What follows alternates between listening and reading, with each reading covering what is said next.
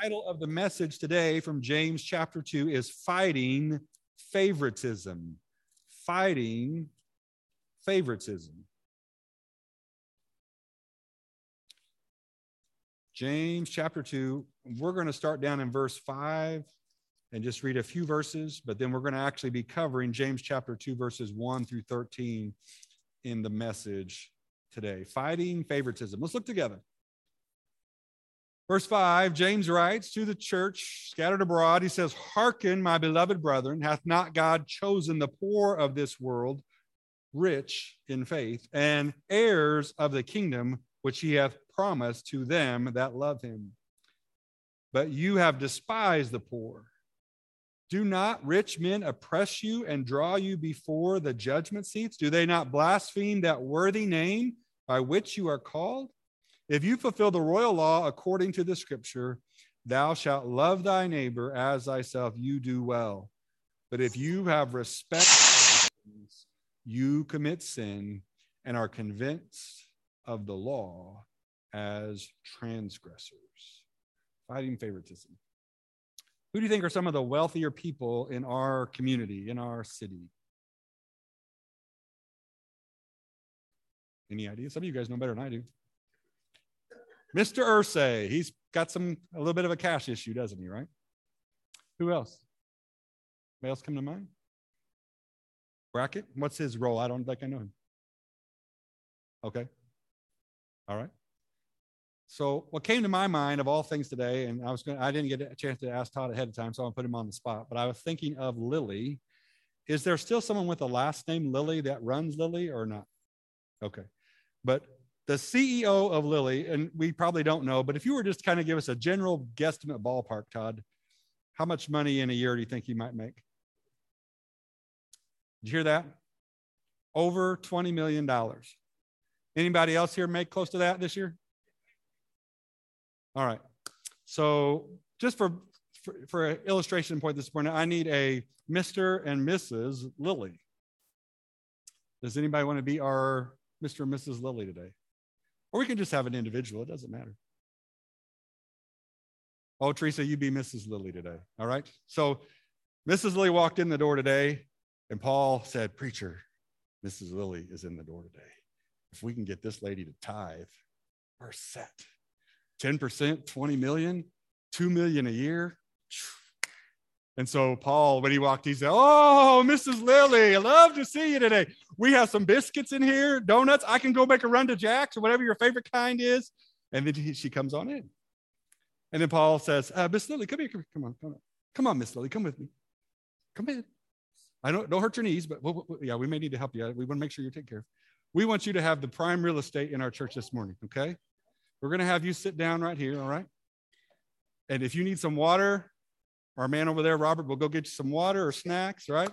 Yeah. If you need an extra bulletin, whatever you need today, oh, maybe Joni's get you some water right now. I don't know. Um, so right. So that, that that sounds really good. So here is our wealthier person, and you, you can stay there or sit wherever you like to, Teresa, but you're good right there. For a little bit. Oh, I'll get your books. Oh, no, no, no. Hey, don't we get your books. All right. We're going to take care of Miss Lilly, right?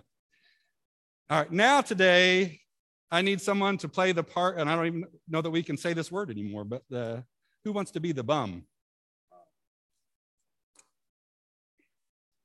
So, okay, we'll, we'll let Ray. Central was also raising his hand. We'll have a couple bums. Come on, Central. Now, Paul saw them today, and they came in, and this guy, like, he doesn't even have a tie on, right? And I don't know if anybody knows this, but this person here is actually a different color than the rest of us. So just thought I would point that out. Okay. Um, and we have Mrs. Lilly with us today, and we don't want any of the riffraff really too close to Miss Lilly, right? So we have our bouncer back here, Brother Todd. And he's going to give them an option, right? He's going to tell them, well, today, if you'd like, gentlemen, um, you can either stand in the back corner there because standing room only. I know it looks like there's a lot of empty spots, but really for your kind, we're going to put you in the corner. Or if you would rather, then we can just have you um, sit in the floor at the back. Okay. Uh, you okay with that today? Yeah, I don't think they would ask that, right? You guys, you, I'm going to let you sit back in your normal spots, but we'll let Miss Lilly stay up front. Now, that just seems ridiculous in our age, right? I mean, really, in a church that somebody would come in and by the way that they dress or the way they look, or if you knew their name or you knew their income, you would treat them differently. But I'm going to tell you today, a lot of times we do, and sometimes we do it without even realizing that we're doing it. I want to challenge you this morning not to listen to the preacher. I want you to ch- challenge you to listen to the Spirit of the Lord today as He guides and convicts you if you're showing favoritism in your life. And me too, right? As a church, it should, it should just be something that we abhor that there is favoritism, and yet sometimes, even in the church, there is preference, there is discrimination, there is prejudice, even in the church. All right. So you kind of move along with me this morning, especially let the Lord speak to your heart. Let's look at the problem with favoritism. Look in verse one. Verse one, chapter two, James NIV here, the problem with favoritism. My brothers, as believers in our glorious Lord Jesus Christ, don't show favoritism. James has a real problem being clear, doesn't he? it's just like, boom, don't do this. Okay. Verse two Suppose a man comes into your meeting wearing a gold ring and fine clothes, and a poor man in shabby clothes also comes in. If you show special attention to the man wearing the fine clothes and say, Here's a good seat for you, but you say to the poor man, You stand there, or you sit on the floor by my feet, have you not discriminated among yourselves and become judges with evil thoughts? Isn't that clear? I mean, it's just so poignant. The command is very simple. Again, and who is it to? This is not to the world. As believers, even that is qualified, right? As believers in our Lord Jesus Christ, in our glorious Lord Jesus Christ. Even James here, and this is his brother, is acknowledging the deity of Christ as he tries to encourage the folks in the church. As a believer in our glorious Lord Jesus Christ, do not show favoritism. And so today, as we kind of take in the Lord's word, we need to challenge each other, right? Are we as a church, as a whole, or as individuals finding places in our life where we are showing favoritism? As believers, we should strive to live differently, again, with the Lord's help. As believers in the Lord of glory, Jesus, God Almighty, we are to follow his example. Did Jesus love just to hang around religious people all the time? It seems like when he was around them, he was tearing them down, right? Who did Jesus hang around with? Again, the Lord of glory, the creator of the ends of the earth, the, the man who would walk on the water. He was eating with the gluttons and he was drinking. And I don't mean getting drunk, but he was drinking with the sinners. Right? Jesus did not show favoritism. And as our example, we too are called to not show favoritism. He was with the sick and the poor. And by the way, he was also with the rich men, right? Nicodemus, right? Even in his death, his tomb was paid for. Again, Jesus was not prejudiced. Now, I like this from Enduring Word because I thought it was so applicable. He says, James writes or wrote to a very partial age, an age filled with what? With prejudice and hatred based on what things? Class, ethnicity, nationality, and religious background. It's a good thing we don't have any problems with that in our day. Again, and I was trying to share this with Leah this morning. Isn't it amazing how this book that we are still studying and praying through and reading is so applicable even in the moment in which we live? Right? It fits where we are right now. And so, as we think about James writing to this types of issues, I wanted to kind of break them down just a little bit for you this morning. Do we have issues with class today and in, in our culture? Paul and I are about to go to a culture where you're not even supposed to marry outside of your class. In some places, classes are even still named, they call them castes. Now, they'll try to hide it and say it's been dismissed in other places, but it's still in certain places very much alive and well. But I would tell you here in America, we also have class, classes, right? rich and poor. Um, where are you from? You from the sticks? I was teasing Lauren yesterday trying to find out what they called rural people up in Minnesota. I said, Do they call them rednecks up there too? And she's like, oh, I don't know. or Lauren has to deal with us. I was thinking about this idea of like, I grew up blue collar. So, what does that mean? Anybody know? Union, right? You're blue collar. My dad walked picket lines. And we had some people that were in our church that they crossed the picket line when my dad was on strike. And not my dad called them this, but they called them scabs as a whole. Talk about some interesting church relations, right? Okay. I'm from blue collar. And as a matter of fact, it's kind of really sad when you think about it, but we're kind of proud to be blue collar. Hardworking people. We're not that cultured, maybe not all that smart, but we work hard. That's who we are. That's our DNA. Maybe white collar was some of your background. Anybody grew, grew up in that kind of environment? A lot of managerial skills and people that were highly educated and maybe always working around lots of money or influential people and maybe that would be your background. Some of you just grew up dirt poor out in the country. Anybody here? Don't raise your hand. right? I know some of you just looking around. I know that's your upbringing. But sometimes we have a little pride in that, right? That's where I came from. That's who I am. And I'm proud of that. Sometimes we, because if groups are beyond what we are, we can have a prejudice against those groups. Have you ever been prejudiced against management? Preacher has, because I was kind of raised that way. Have you ever been prejudiced against the poor? Uh, well, I'm not really prejudiced against them. I just don't like to hang around them. Okay, let's talk about that, right? Class. What about ethnicity? And I picked on Synthel just a little this morning. He's very good about it. So you guys don't do that to just anyone. But Synthel is very, uh, we're good friends. He knows that I love him upside down. But the color of our skin or the color of our eyes or our hair or no hair should not be a reason for prejudice, right?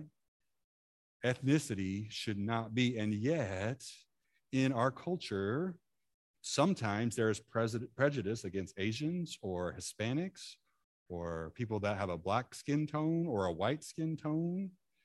Does ethnicity factor into your prejudice? That's challenging, isn't it? Right? Again, you hear the Lord, not me this morning. What about nationality? And this one I think is an interesting one as well. How many Americans we got in here today? I was expecting, woo, yeah, but I got this little bit like a what? Right? Come on, right? I was watching that. I don't even, it's probably not appropriate, but that Toby Keith song right after 9 11 happened and these people from Britain were watching. They even had like red, white, and blue colors. They're watching that video, watching their reaction to who what he was was singing, how proud he was of our country and how we would fight and we were strong. Right? Uh, is it good to be patriotic? Yes, sir. Yes, ma'am. Right? That's a good thing. But is it good to be prejudiced against those who aren't of your same nationality? One of the things I love about what Paul and I are about to do is we're about to go to a whole different culture where they worship the same Jesus. When we get there, we're going to see some things that are very different about how their worship is, right? I guarantee you, in every church that we go to, there will not be one of those in the church. Is this, in and of itself, should that be in every church in the world? No. Is it good to honor God and honor your country if your country is God fearing country? Sure, right? But nationality sometimes can create prejudice, right? Hello? What if somebody is Syrian and they come into your neighborhood or your workplace? What if they are Iranian? Even now, what if someone is Russian? Hello? We've seen people not even play their sports events. If it was a, you know, like a tennis where there's a match to play, some of the people would not even play the Russian players because they're so angry about what's happening in their country. Can that create prejudice? And sometimes can it create unjust prejudice, if you will? German, uh, Mexican, even you might mention. What nationality are you? You don't need to answer that question today, but can that create prejudice in your relationships? And again, I'm here to tell you today that in the church, there should not be prejudice based on nationality. Right? That's that's a strong word. And then James will even mention that we've got it here. And I want you to think about this. It's a little bit tricky, but I want you to think with me this morning. What about religious uh, differences, right? We're all Christian here this morning, and there's an element of truth, but at the same time, I hope that you'll hear me out correctly on this that everybody should have an opportunity to come to hear us declare our love for Christ, right? So we would not keep anybody from coming to hear the truth of the gospel. So, bottom line is what does favoritism look like in our day? First thing, it's caring more about the outside than the inside, right? When you make your impression of someone, you don't get to know them. You don't get to know their likes, their dislikes. You just evaluate them based on how they look, and you've decided who they are. And this, I think, the second one is one that's really challenging, is caring more about what we can get from someone than what we can give them. Right? Why was I being nice to Miss Lilly? Because I'm hoping to get some ties out of that lady. Right? And why didn't I not care about our other friends that walked in? They just don't have anything to offer me. And to be honest with you, a lot of times that's how prejudice shows itself, doesn't it? Right? It's what can I get out of a relationship or what I cannot get out of a relationship. The third thing I put up here, this is the one that challenges me. And sometimes it's just how we're made in some respects, but it's that we're more accepting of people like us than people who are not like us. Right? Do you assimilate with people like you pretty quickly? You definitely do, right? Um, if the, the good picture, and Leah again gave me this from Sunday school this morning, was the lunch table at the in the high school or in the middle school, right? How's that work? You guys remember that's been a long time for some of us. Who's over at this table? The athletes, right? They kind of hang together. Who's over at this table? This is the one I was at, unfortunately. Sometimes I think maybe we were more the untouchables than the nerds, but kind of if you didn't fit anywhere else, you went to that table, right? And back in Mile, this is really going back. If you had Izod uh, labels there, and you had Nike tennis shoes, and you had fancy sweaters, some people will call them preppies. Uh, some people will call them the popular kids their parents just had more money and it was pretty evident, right? Okay. Um, a little bit later on, you may have had skaters or goths. Anybody remember a goth group? Sunny's smiling back there, right? Remember that, right? Okay. We tend to like to gravitate in people who are kind of like us. And we do the same in churches sometimes, don't we? Right? Well, that Cross Life Church, their music is a little more my style or the big church down the road, man, that you should have seen the fog machine. Uh, it was amazing. You guys I haven't told you yet, but Ray's pushing for a fog machine. No, I'm not just kidding. right?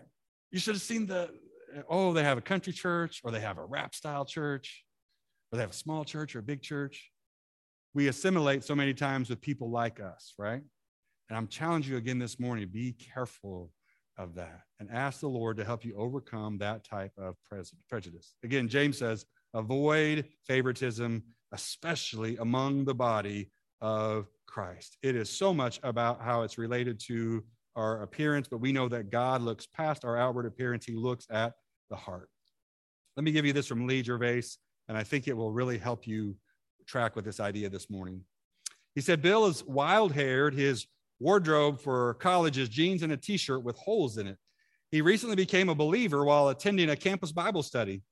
Across from campus is a well dressed, very conservative church. And one Sunday, Bill decides to go there. He walks in late and shoeless. The sanctuary is packed. Bill heads down the aisle looking for seats. Having nearly reached the pulpit, he realizes there are no empty seats, so he squats down on the carpet. The congregation is feeling uncomfortable.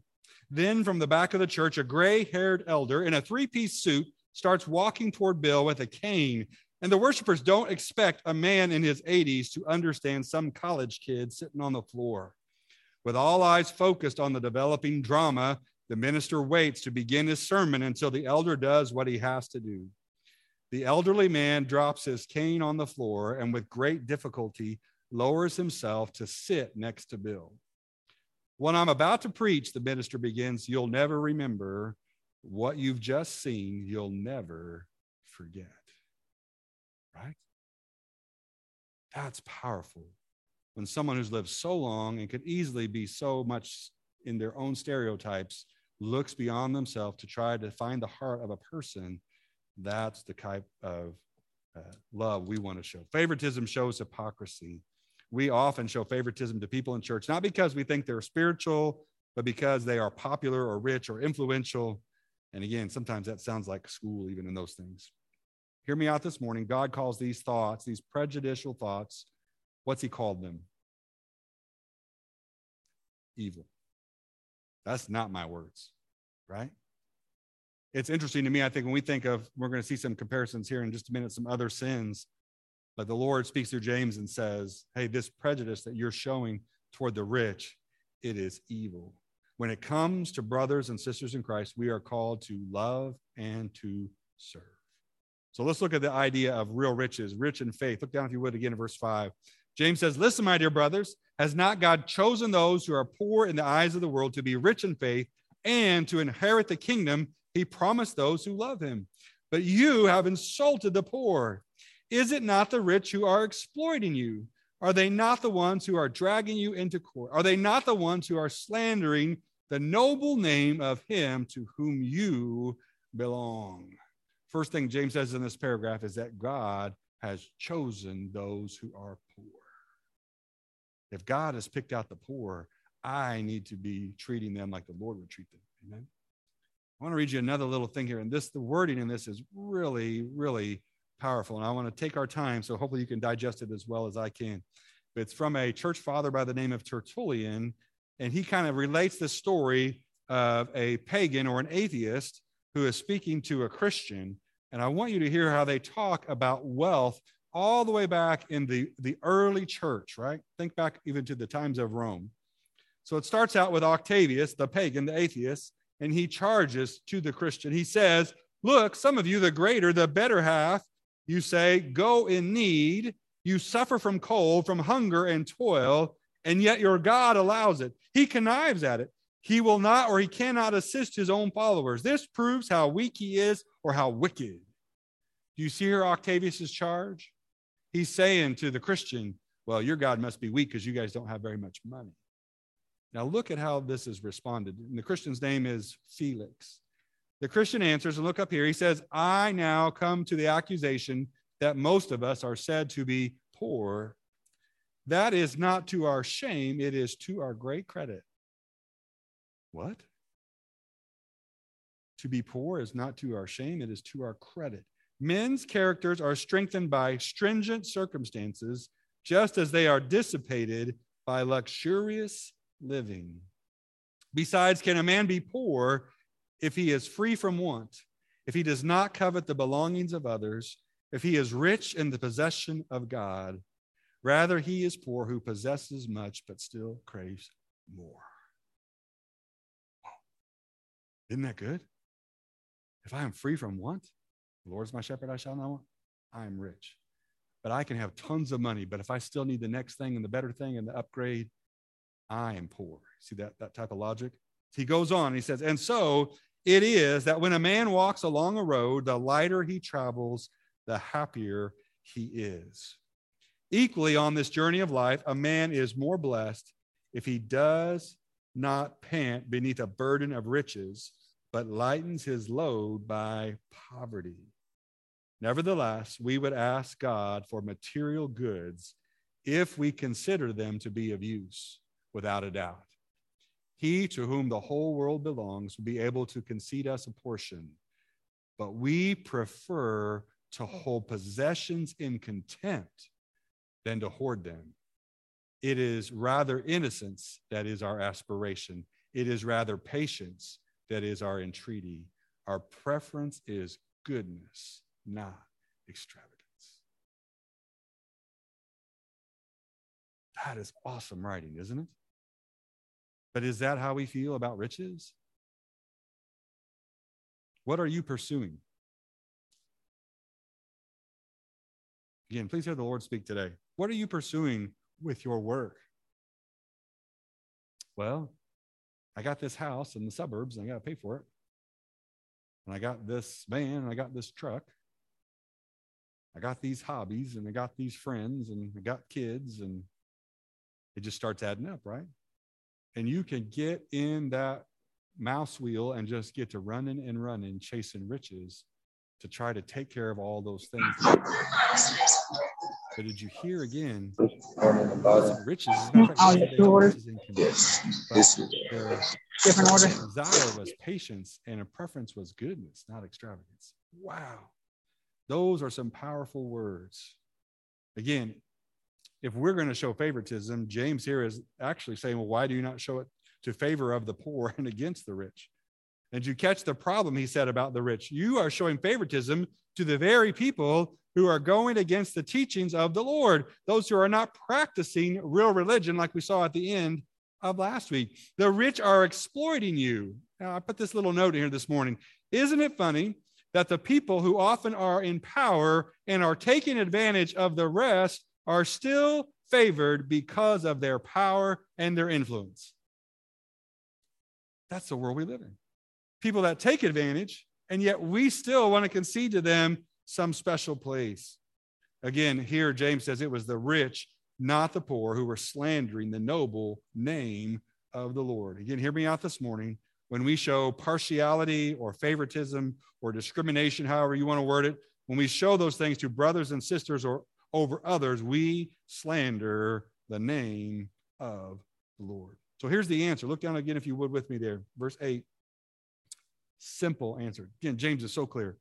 To solve the problem of favoritism is a very simple law, and that's in verse 8. If you really keep the royal law found in Scripture, love your neighbor as yourself, you are doing right. But if you show favoritism, you sin and are convicted by the law as lawbreakers. Again, look how he compares in verse 10. For whoever keeps the whole law and yet stumbles at just one point is guilty of breaking what? All of it. Verse 11. For he who said, do not commit adultery also said, do not murder. If you do not commit adultery, but do commit murder, you become a lawbreaker. So speak and act as those who are going to be judged by the law that gives freedom, because judgment without mercy will be shown to anyone who has not been merciful. Mercy triumphs over judgment. If you're finding the self of the Lord speaking in your heart today and you're like, Preacher, yeah, I know there's some prejudice in my life. Here is the answer to fight the prejudice. What's the first command? Love the Lord your God with all your heart, with all your mind, with all your soul, with all your strength. And the second is like unto it. What is that? Love your neighbor. Love your neighbor as yourself. If you're feeling dealing with prejudice in your life today, that's the place to go. Lord, you help me love my neighbor even as I take care of my own self. And as you're doing that, James says, you are doing right. In your prejudices or your favoritisms or your respect of persons or your cliques or whatever you want to call it, what does James say you are doing? You are sinning. What? Again, that's just kind of almost foreign to us, right? We're kind of naturally bent to do some prejudice.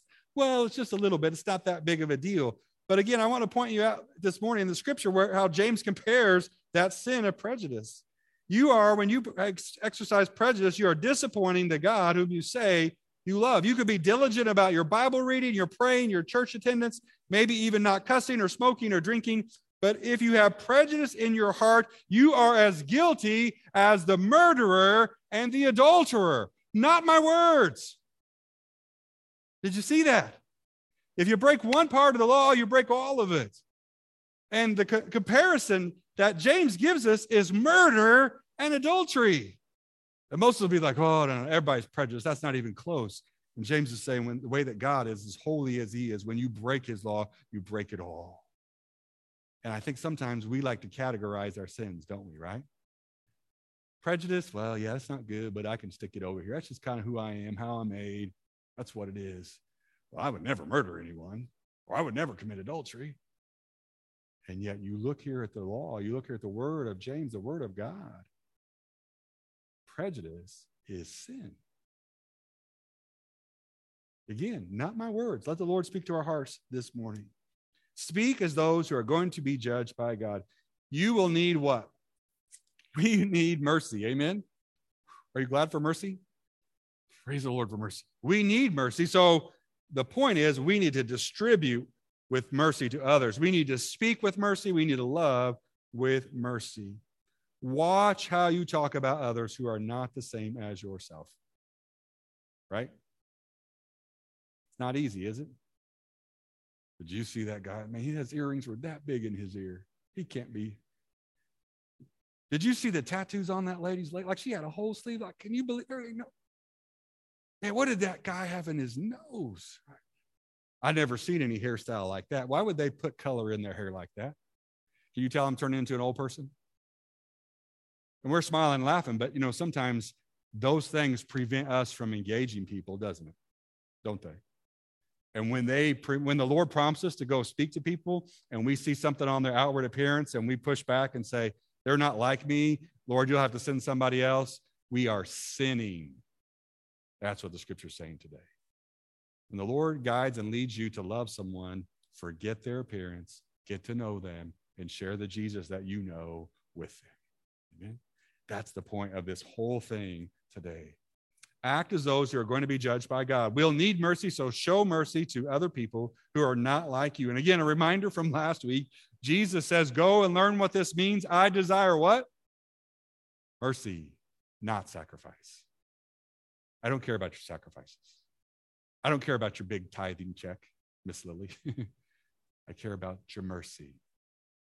I don't care about your rigorous, diligent attendance. I care about your mercy. I don't care about the fact that you are dressed to the nines every time you show up. I care about mercy. If you came here for a show to look good and impress other people, but you won't go downtown or you won't go behind the counter to help someone who's in need, there's a problem. That's prejudice. And James says it is sin. Right? Hear the Lord today, not the preacher. Hear the Lord about how we need to show mercy. And again, there's a thousand ways you can show mercy this week. And so my challenge is you, how would you do that? How would you show mercy this week? When we think of our sins or our weaknesses as Christians, we usually say things like, I need to pray more, or I need to witness more, or I need to give more. But I bet the sin of favoritism often escapes our list of flaws. Remember, loving your neighbor as yourself is the solution.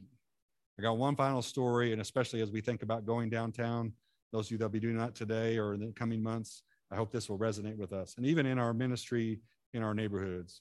This is actually from Tony Campolo. He says, I walked down Chestnut Street in Philadelphia.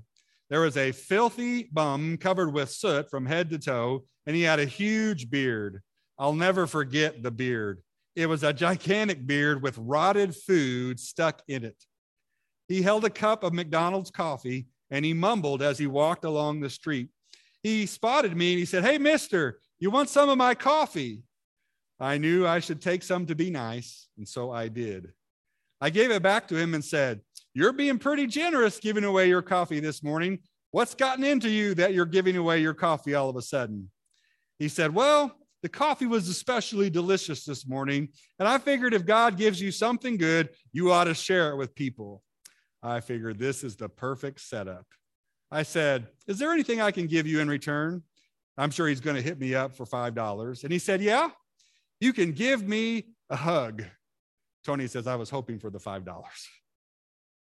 He put his arms around me, and I put my arms around him, and I realized something. He wasn't going to let me go. he was holding on to me. Here I am, an establishment guy, and this bum is hanging on me. He's hugging me. He's not going to let me go. People are passing on the street and they're staring at me, and I'm embarrassed. But little by little, my embarrassment turned to awe. I heard a voice echoing down the corridors of time saying, I was hungry. Did you feed me? I was naked. Did you clothe me? I was sick. Did you care for me? I was the bum you met on Chestnut Street. Did you hug me? For if you did it unto the least of these, my brothers and sisters, you did it to me. And if you failed to do it unto the least of these, my brothers and sisters, you failed to do it unto me. Show mercy. We need the Holy Spirit to help us fight favoritism. Are you willing to make changes when the Lord calls you out.